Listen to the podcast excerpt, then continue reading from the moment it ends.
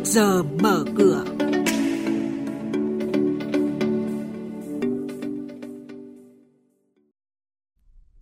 Thưa quý vị, thưa các bạn, dòng vốn ngân hàng vào thị trường bất động sản tiếp tục được thu hẹp.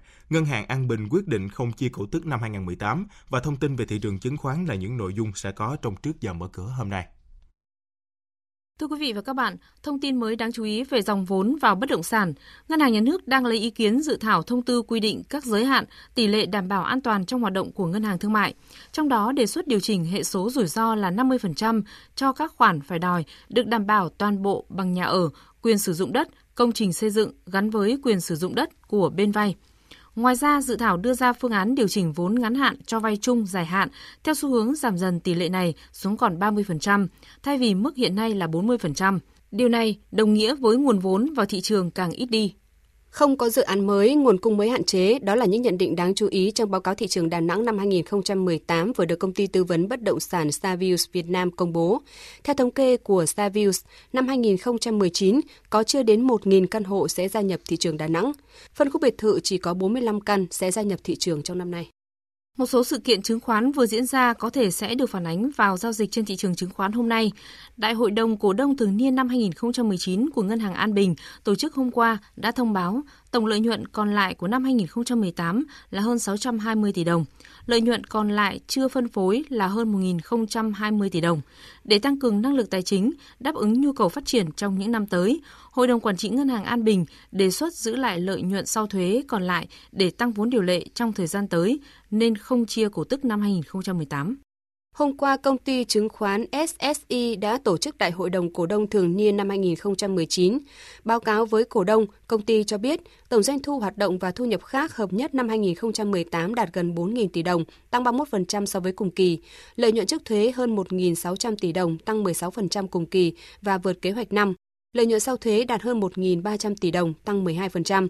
Kế hoạch lợi nhuận hợp nhất mà SSI đặt ra cho năm nay là hơn 1.700 tỷ đồng.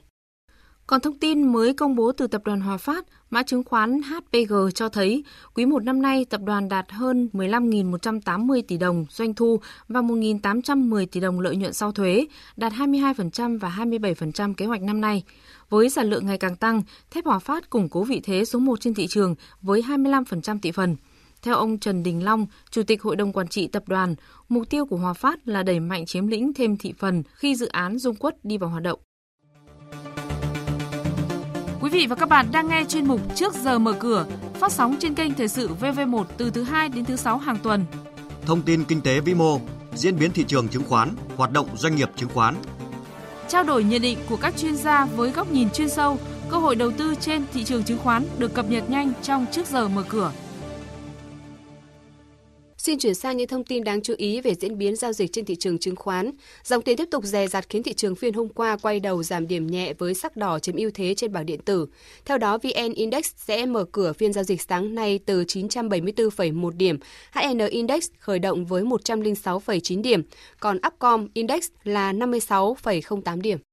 Ngày giao dịch hôm qua, các mã chứng khoán lớn tuy chủ yếu là giảm điểm nhưng biến động trong biên độ hẹp dưới 1% và cổ phiếu có thanh khoản tốt nhất là ROS, sau đó là HPG. Trong các mã nhỏ, HAG nhận được sự quan tâm của nhà đầu tư nên chốt phiên tăng gần 3%.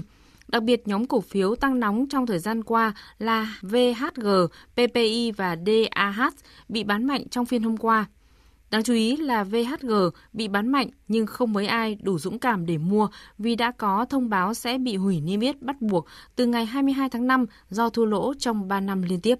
Nhà đầu tư nước ngoài hôm qua cũng hãm đà mua dòng với khối lượng còn chưa tới 700.000 đơn vị, giá chưa đến 20 tỷ đồng, giảm mạnh so với viên trước đó là mua dòng gần 10 triệu đơn vị, giá trị hơn 130 tỷ đồng.